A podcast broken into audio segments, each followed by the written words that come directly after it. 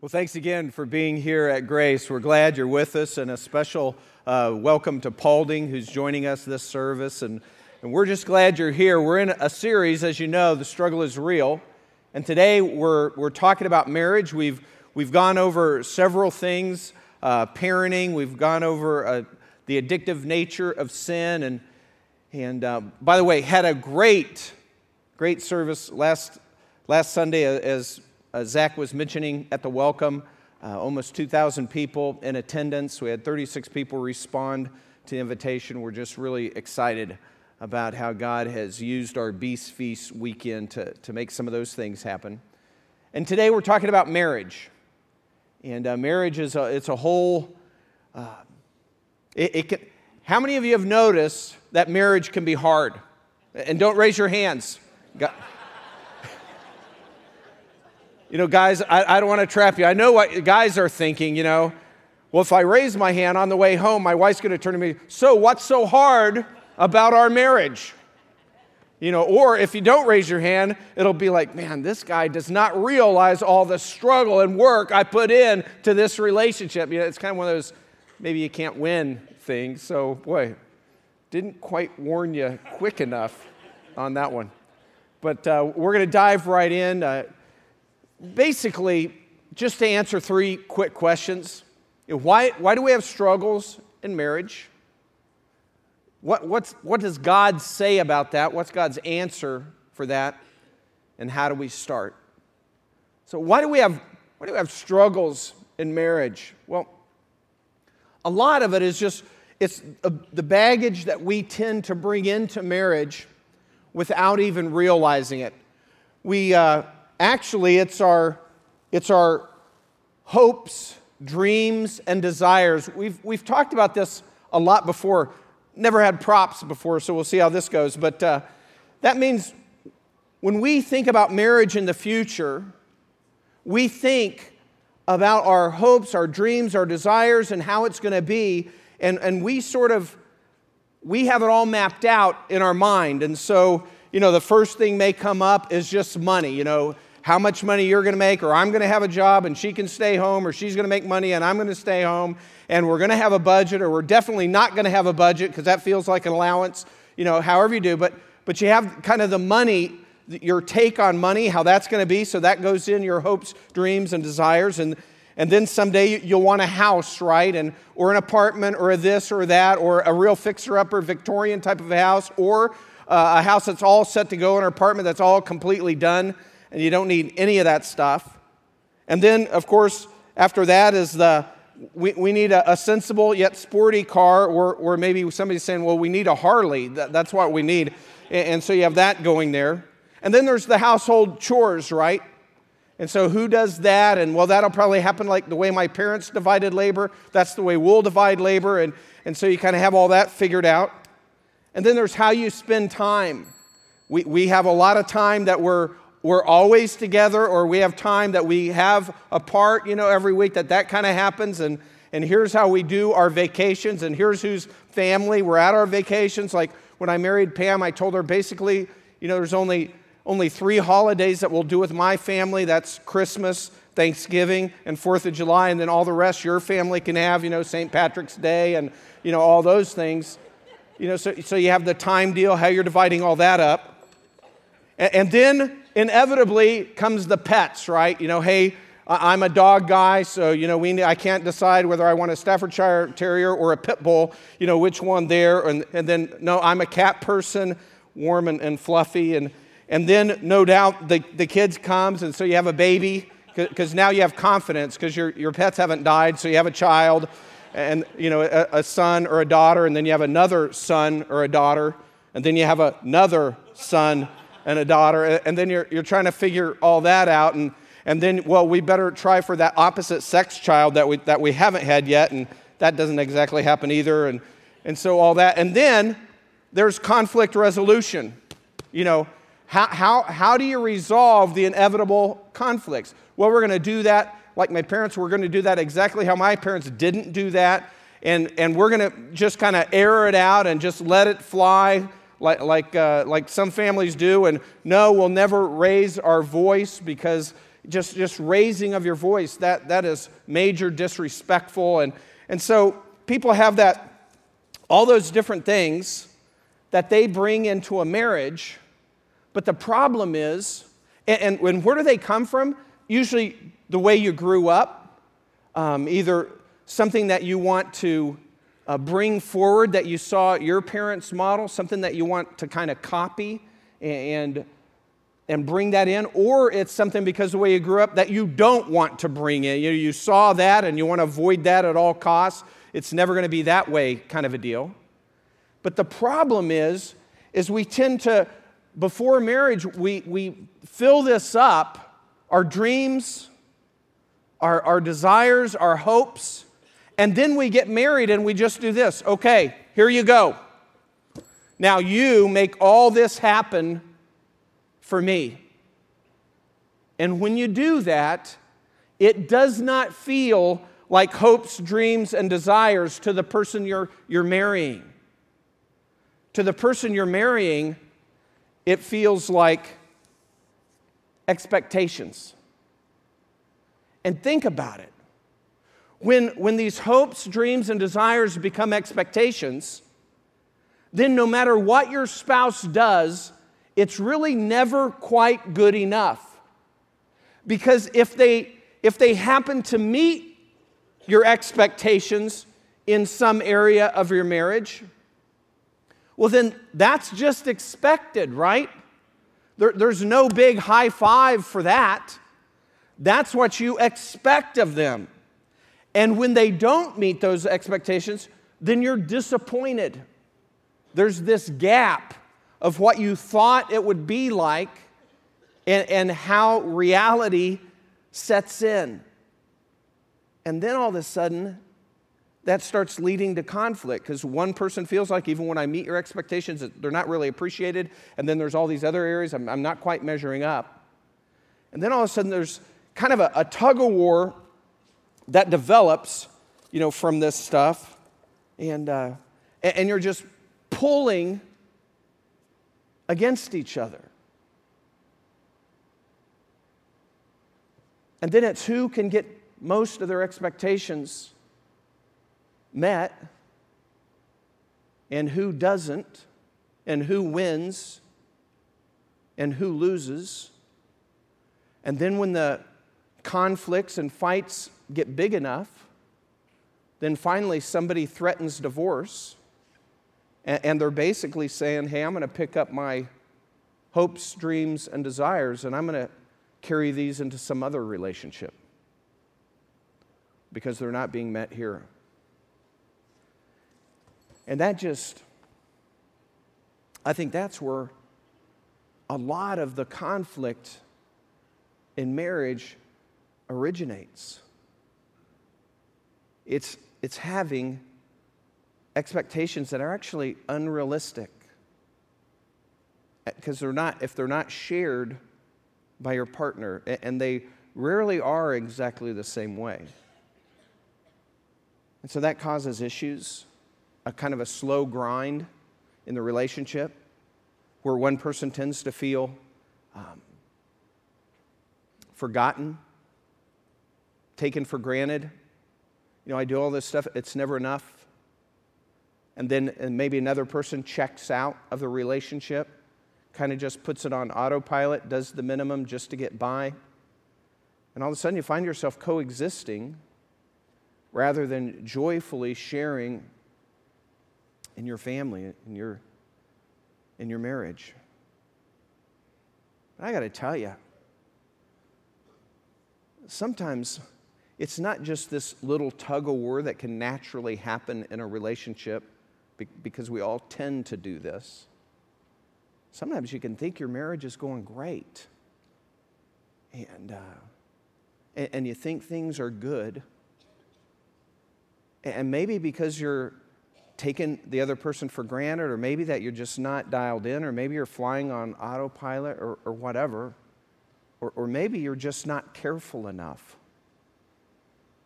and all of a sudden, you know, a crisis can happen in your relationship that just that shakes your world. something that had happened that, that you thought you would never do or that you, you, your spouse would never do. And, and all of a sudden, there's this crisis that threatens to destroy you and your marriage. And that happens. It happens a lot. We, we need to be on our guard. Even when you find yourself in a situation you never thought you'd find yourself in, there's still hope. There's still a way forward. God's way. I know how long you've been around grace, but if you've been around grace any amount of time, you'll, you'll realize that there's many of our core members have been through experiences just like this and have found forgiveness and reconciliation through Christ.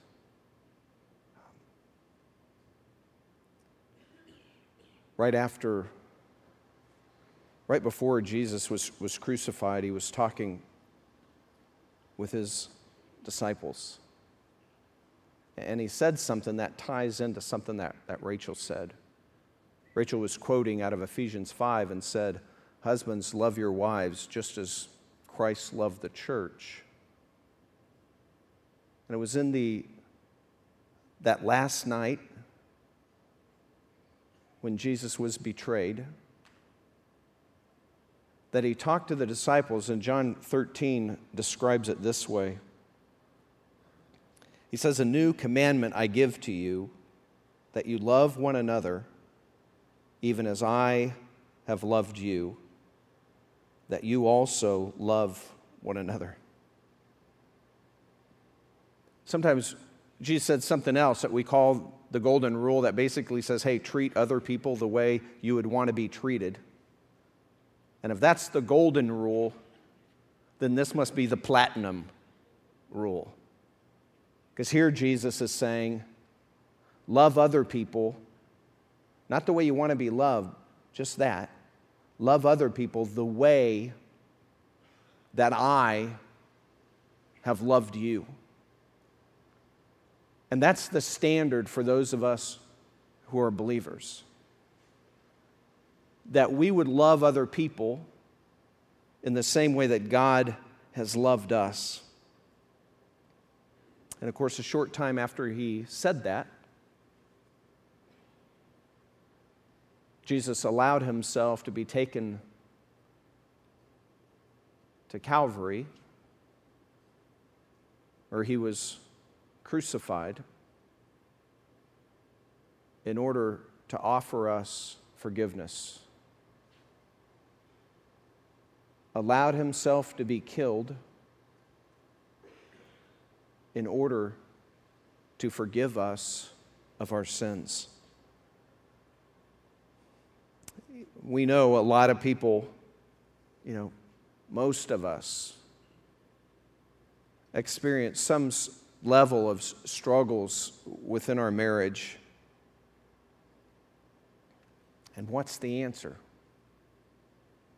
Well, really, the way to move forward is, is just what Rachel was saying turn to God. I, I appreciate her being willing to tell her story. Like I say, we have a lot of core members that have been through stuff like that. But you have to have a lot of passion to want to help other people sometimes to, to tell your story in such a public way. So, what's the answer? Well, actually, God's given us a pattern for marriage that, that we, we always want to mention when we're talking about the marriage relationship because that's what God keeps mentioning to us. And, uh, and that's in Ephesians 5, what Rachel was referring to. And it really reveals to us God's pattern for a thriving marriage. And the text is so familiar to a lot of us Christians that I think sometimes we can tend to forget the context of not only how it's written, but also the impact that would have had on the first hearers of this when this letter was, was read to the, the church in Ephesus.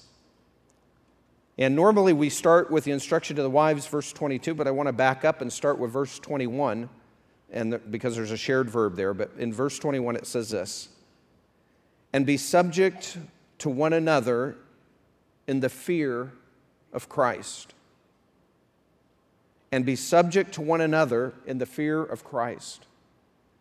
So, the first pattern that he's given us is that basically in human relationships as believers, that we would be subject to one another, that we would want to serve each other in the way that, that God has for us.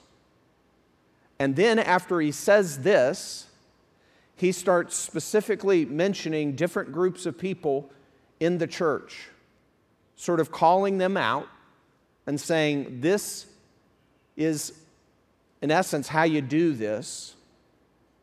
But we're reminded no matter what God is telling us to do in our pattern or our role, that it's all to be done really in service to the other person. And so that's our, our mutual responsibility is that we would be subject to one another, and then he breaks it down how that looks. And he starts, for example, with wives in verse 22. Wives, be subject to your own husbands as to the Lord. For the husband is the head of the wife, as Christ also is the head of the church, he himself being the Savior of the body. But as Christ is subject, I'm sorry, as the church is subject to Christ, so also wives ought to be to their husbands in everything. And so, the, obviously, in the first century, this is not controversial, right? The first, be subject to one another, that was very controversial in the first century. This part, not so controversial. Greek uh, and Roman customs were uh, right in line with this. No big surprise, no big controversy. They, they would not have seen this, this section as revolutionary, although it started out that way. It's controversial here because of a couple things. Number one, when we hear somebody is to be subject to somebody else or to submit to somebody else, we tend to think that implies inferiority. But right here in the text, it's making it very clear that it does not mean inferiority because he's tying this all into Christ and the church, and, and Christ subjected himself, submitted himself to the Father, although they're equals. And so we tend to see this a different way because to us, because we imply inferiority, it's controversial because we think you know, everybody's equal, everybody's of equal value, and that's exactly right. And by the way, where did we get that? We actually got that from Jesus. We actually got that from the New Testament. That, that's where in history, all of a sudden, women were elevated above just being owned by men. Christianity did that. No other system in the world brought that into our world. That's a Christian concept. But here, wives are called to, to model Jesus in how you submit. Doesn't mean your husband should have total dominance or rule over you harshly. It doesn't mean that you put yourself in physical harm. If, if there's something going on like that, you need counseling, you need, need it deal with that specifically and get help. And, and by the way, men, this was written to the wives, so we don't use it. You know, that's for them. So we don't beat our wives up with that, we don't use it against them. But I want to remind wives of something. It's not submit if he's a strong enough spiritual leader. It's not submit if he wants you to to do what you want him to want you to do. It's not submit if he's a Christian husband. It's submit to your husband's leadership.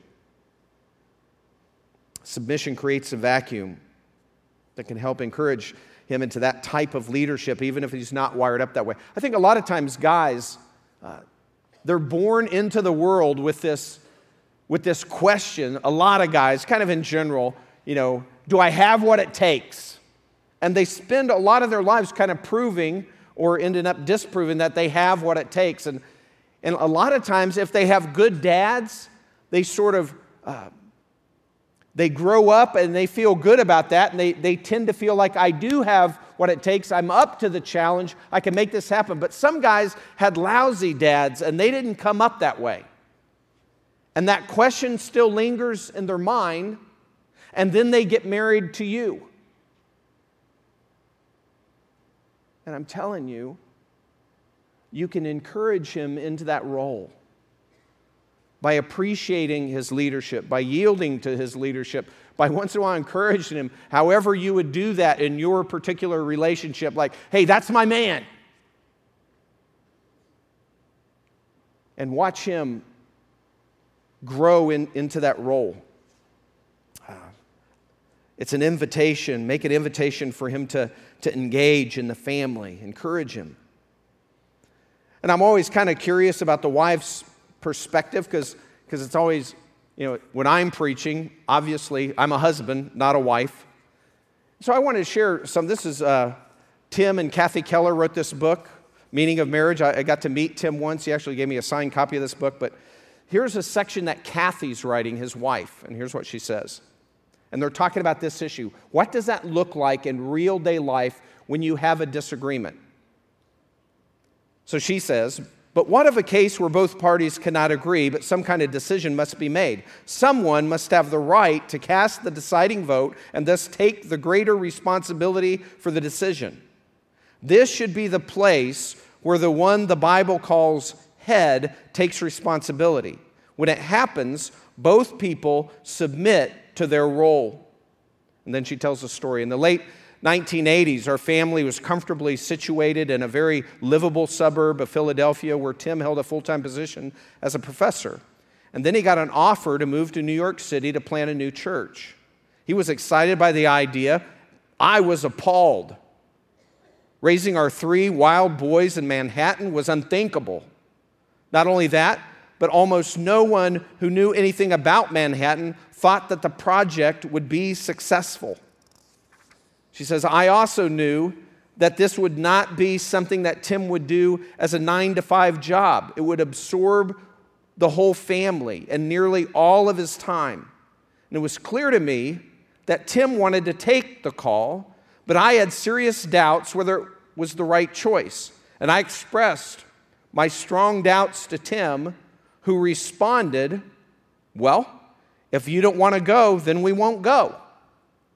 However, I replied, Oh, no, you don't. You aren't putting this decision on me. That's abdication. If you think this is the right thing to do, then exercise your leadership and make the choice. It's your job to break this logjam. It's my job to wrestle with God until I can joyfully support you. Isn't that great from a woman's perspective? I'm not saying it's easy, but that's how it's done. And by the way, don't reject this biblical pattern because you've seen it abused or done wrongly in somebody else. And of course, the instructions aren't limited to wives. The next section is about husbands, right? Verse 25 Husbands, Love your wives, just as Christ also loved the church and gave himself up for her, so that he might sanctify her, having cleansed her by the washing of water with the word, that he might present to himself the church in all her glory, having no spot or wrinkle or any such thing, but that she would be holy and blameless. So husbands also so husbands ought also to love their own wives as their own bodies. He who loves his own wife loves himself. For no one ever hated his own flesh, but nourishes and cherishes it, just as Christ also does the church. So, husbands, we're, all we're called to do is simply love our wives, just like John was telling us, John 13. Like Christ loved the church, or maybe more personally, like Jesus loves you. like that. I know when uh, I performed my son Zach's marriage to Caitlin, you know, I challenged him to initiate, as a leader, initiate, pursue, protect, provide, and to lead Caitlin in their marriage, and to do that with the wisdom, gentleness, and strength that God requires of us who lead. Initiate.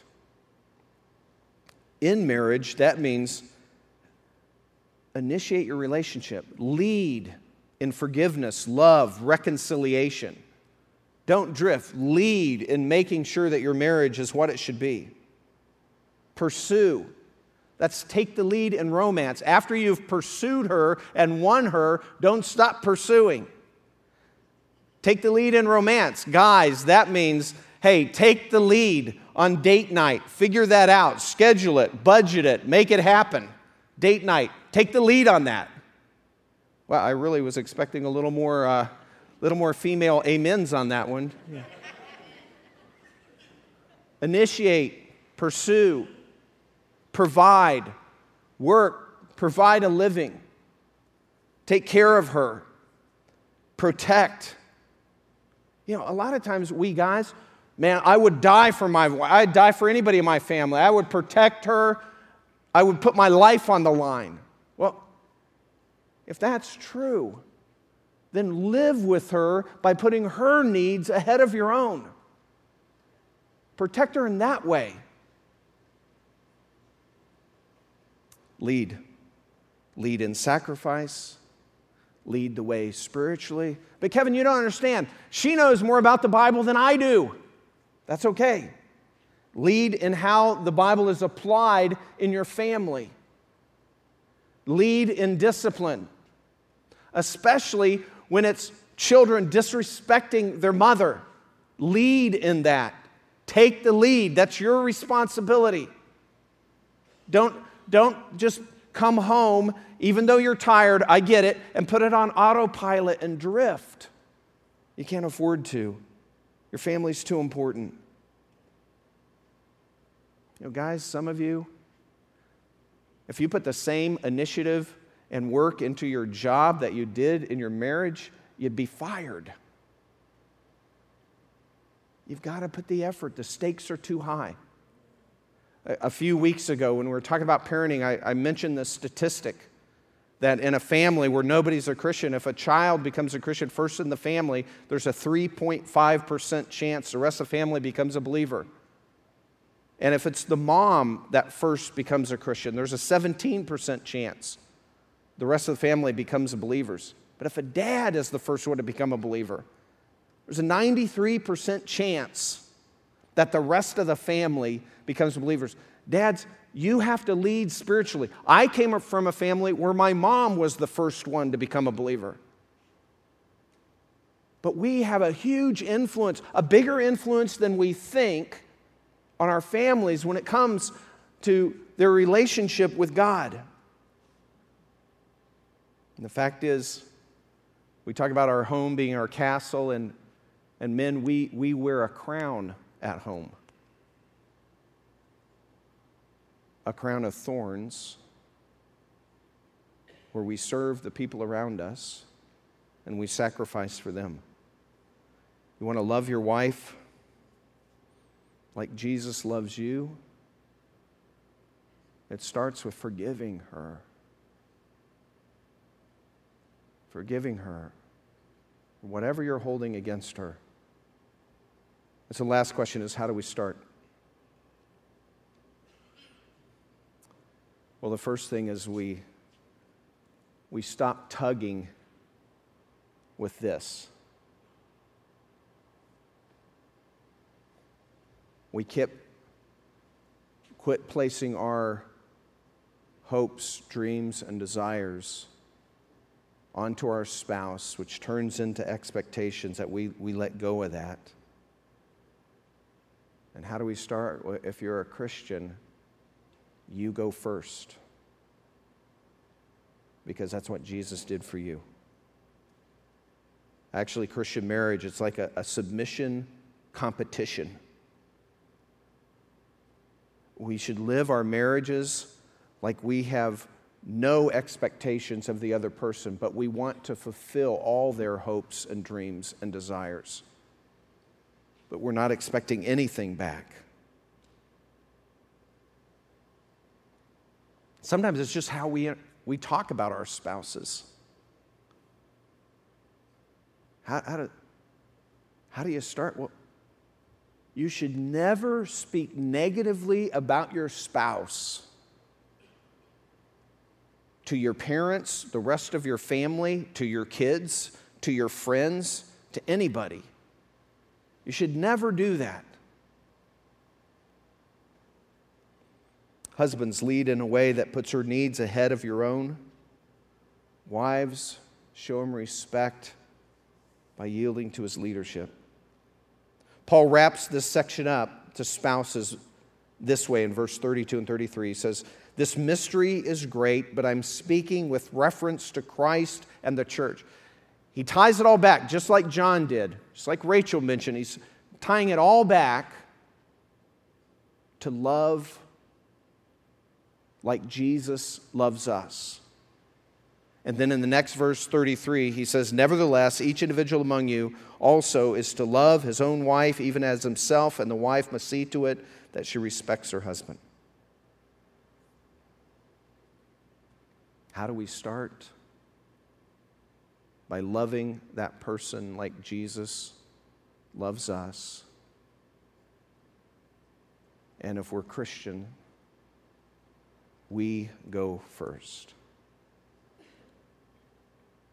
Let's pray together. Father in heaven, we thank you for loving us and sharing with us, Lord, your pattern for marriage, and it's it's amazing how messy marriage gets and uh, how deeply we can be hurt. And Father, yet you have a, a way forward, um, a way that provides hope. And God, we thank you for that. And God, I pray that you would help us to do what you've called us to do to submit to one another. Lord, and, and for husbands, that means that in the way we lead our families, or that we do it for our family's benefit. The way we lead our wife is that we lead with servant leadership. We lead with our wife's best interests in mind. And God, we pray that you'd help us to go first with love and forgiveness like Jesus has shown us.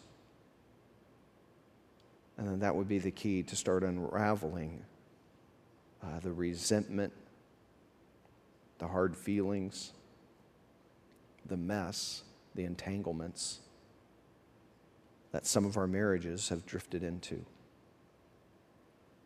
And Father, we pray that you would through your Spirit, just impact our hearts on this because we can all make adjustments that will make our marriage better simply by loving like you love us. God, help us to do that. All of us who are married and those who aren't married yet, that they would be thinking that way before they enter into marriage. God, thanks for loving us. Thanks for showing us how to love through your Son. In Christ's name, amen.